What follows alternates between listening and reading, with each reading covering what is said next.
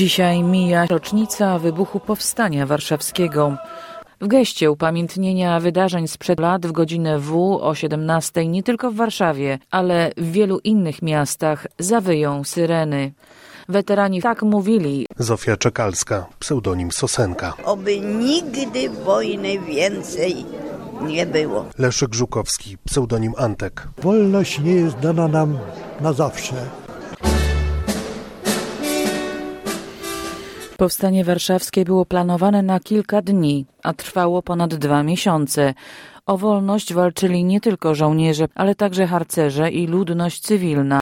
Powstanie warszawskie wybuchło 1 sierpnia 1944 roku. Trwało do 3 października 1944.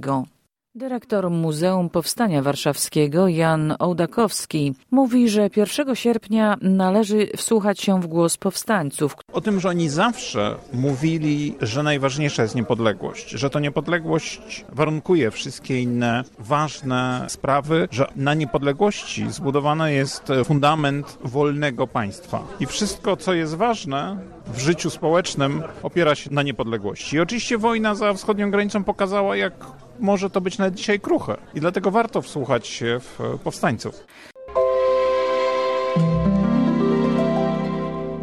Moja mała dziewczynko saka.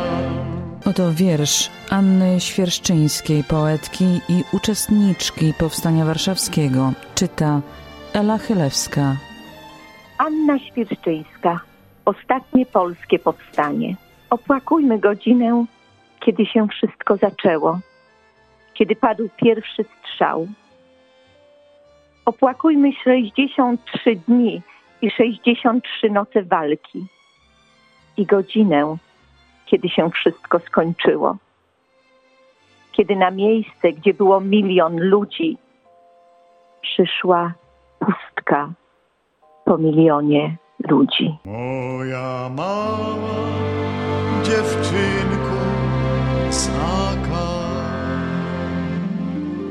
Powstanie warszawskie było największym zrywem niepodległościowym Armii Krajowej i największą akcją zbrojną podziemia w okupowanej w Europie. Dyrektor Biura Edukacji IPN Adam Chlebowicz wyjaśnia, jakie były najważniejsze cele powstania militarne były takie, żeby przejąć miasto, wyprzeć Niemców, czy ogarnąć najważniejsze punkty strategiczne w Warszawie. Wierzono w to, że armia niemiecka jest już rozbita, że ona ucieka generalnie rzecz biorąc w kierunku Niemiec, w kierunku zachodnim, no i przyjąć Sowietów, przyjąć Armię Czerwoną w roli gospodarzy w stolicy Polski, pokazać, że my Polacy, my będziemy stanowić o tym, jaka Polska będzie, jaki będzie miała ustrój. To były najważniejsze zadania militarne i polityczne.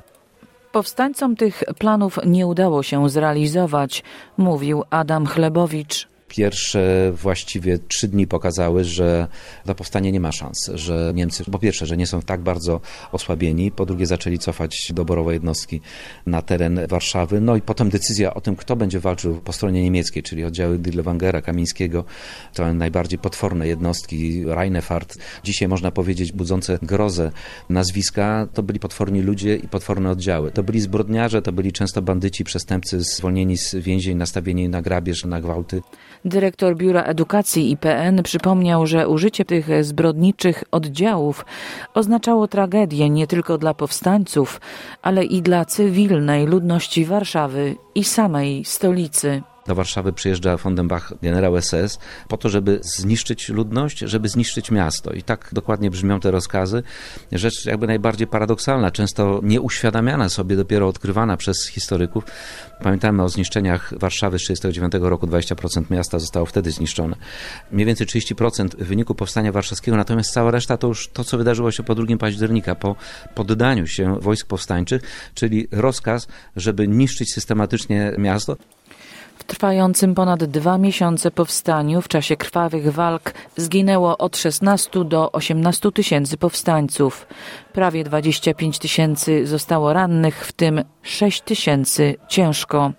Straty wśród osób cywilnych wyniosły około 180 tysięcy. Profesor Janusz Odziemkowski mówił, że powstanie warszawskie było aktem, który miał ratować niepodległość Polski. Zdaniem historyka zarówno każda wojna, jak i powstanie są działaniem politycznym. Wojna jest przedłużeniem polityki po prostu. Polityka z torów pokojowych przechodzi na wojenną i mamy wojnę. Zawsze każda wojna jest aktem politycznym. Każde powstanie też. Jest przeciwko komuś. Ale przede wszystkim aktem, który miał ratować Polskę, niepodległość Polski, bo nie wiedzieliśmy tak naprawdę, co było w Teheranie. A Jałty jeszcze nie było. Nie ogłoszono nic. Więc wydawało się, że możemy liczyć na pomoc Zachodu. Profesor Janusz Odziemkowski dodał, że powstanie warszawskie nie było planowane i przeprowadzone tak, jak było to możliwe, bardzo niewielkimi środkami, a za jego przebieg nie można nikogo obwiniać. Musimy pamiętać i szanować, nawet jeżeli nie rozumiemy powstania warszawskiego. Tych, którzy je wywołali, jak to w cudzysłowie można powiedzieć, i uczestniczyli w tym, bo pamiętajmy, to byli wszystko ludzie, którzy nie wywołali powstania i nie uczestniczyli zwłaszcza w powstaniu, dlatego że oczekiwali na ordery, na stanowiska ministerialne. To byli ludzie, którzy walczyli dla Polski, za Polskę. I nie możemy ani jednego złego słowa powiedzieć o takim człowieku, który nawet jeżeli popełnił błąd, to popełnił w swoim rozumieniu, dlatego że go musiał popełnić, bo nie było innego wyjścia. Punktem kulminacyjnym dzisiejszych obchodów rocznicy wybuchu Powstania Warszawskiego będzie godzina W, gdy zawyją syreny, a miasto Warszawa na chwilę się zatrzyma. Tadeusz Jarosz, pseudonim Topacz, podkreślił, że ta chwila jest dla powstańców szczególnie ważna. To jest dosyć znacząca data i godzina. Każdy niech się zatrzyma i niech pomyśli chociaż chwilę. Profesor Zbigniew Antoni Kruszewski przypomniał historię przyjaciela, któremu zawdzięcza życie. Przyjaciel mój, Adam Teper, polski Żyd, który zginął jako dowódca barykady na Mokotowskiej 14 około 17-8 sierpnia. Ja wchodząc do kanału kurier z, z rozkazami generała Bora, przechodząc linię podziem, podziemią z kanałami, on zginął na tej barykadzie trzy dni później. Ja mu dawałem przypustkę i on mnie wpuścił do kanału. A w trzy dni później sam zginął tam. Zbigniew Rylski, pseudonim Brzoza, natomiast zwraca uwagę na to, jak ważna dla powstańców jest pamięć o ich walce o wolną Warszawę. Dla nas to jest zadowolenie pewne, że, że się nas uznaje wreszcie, prawda? Po tylu latach. Wieloletni przewodnik Muzeum Powstania Warszawskiego pan Szymon Niedziela mówi, że aby zrozumieć powstanie warszawskie trzeba zrozumieć warszawiaków i idee, jakie im wówczas przyświecały. Żeby poznać ducha tego miasta, żeby zrozumieć decyzję ludzi, którzy byli w stanie powiedzieć 1 sierpnia, że ruszam do boju, nawet jeżeli mam mało broni, bo są rzeczy ważniejsze niż ja, niż mój dom, niż nawet moje miasto. I w imię tych wyższych idei rozpoczynam walkę. Co sprawiło, że oni tacy byli, bo Warszawa, duch Warszawy to nade wszystko właśnie ludzie. I próba zrozumienia tego miasta, mm, jego historii, to jest właśnie próba mm, uchwycenia istoty pewnej mentalności warszawskiej, mentalności warszawiaka. No a jakże inaczej dotknąć sedna tej mentalności, jak opowiadając o powstaniu warszawskim, jak patrząc y, chociażby na żyjących jeszcze powstańców. Mówimy jeszcze o historii żywej. Powstańcy warszawscy jeszcze żyją, Przecież i ostatnio w czasie uroczystości rocznicy wybuchu Powstania Warszawskiego iluż jeszcze ich przyszło, często na wózkach już, często musieliśmy troszkę pomagać, ale jaka, jakaż to przygoda, jakie wyróżnienie móc, jak powiedziałem, rozmawiać z żywą historią. Tego nie da się zamienić na żadne filmy, na żadne książki, właśnie możliwość takiej bezpośredniej rozmowy.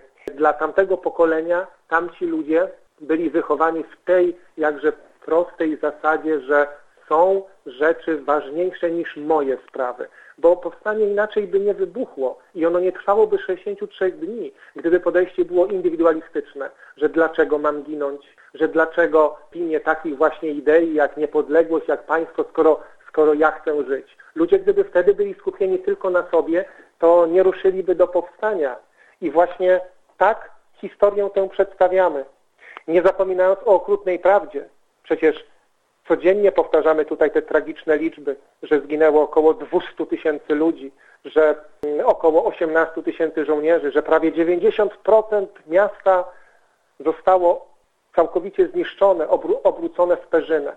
Ofiary były ogromne w historii Warszawy, największe, nie było większych w dziejach tego miasta, ale z drugiej strony, że jednak jest to naród, którego do końca zgnębić się nie da, bo nawet Niemcy zniszczyli całą Warszawę, a ona dzisiaj jest miastem dwumilionowym znowu. I to życie i kultura narodu jest, nie została unicestwiona. I gdzie jest tajemnica tego narodu? To jest, skoro naród takie potrafi ponieść ofiary, to jest wieczny, jest niezniszczalny i dlatego nie tylko smutek, nie tylko te gorzkie słowa o ofiarach tutaj są przedstawiane, ale właśnie gdzieś drzemiąca również w tej tragedii pewna siła narodu i mocy, z której można czerpać.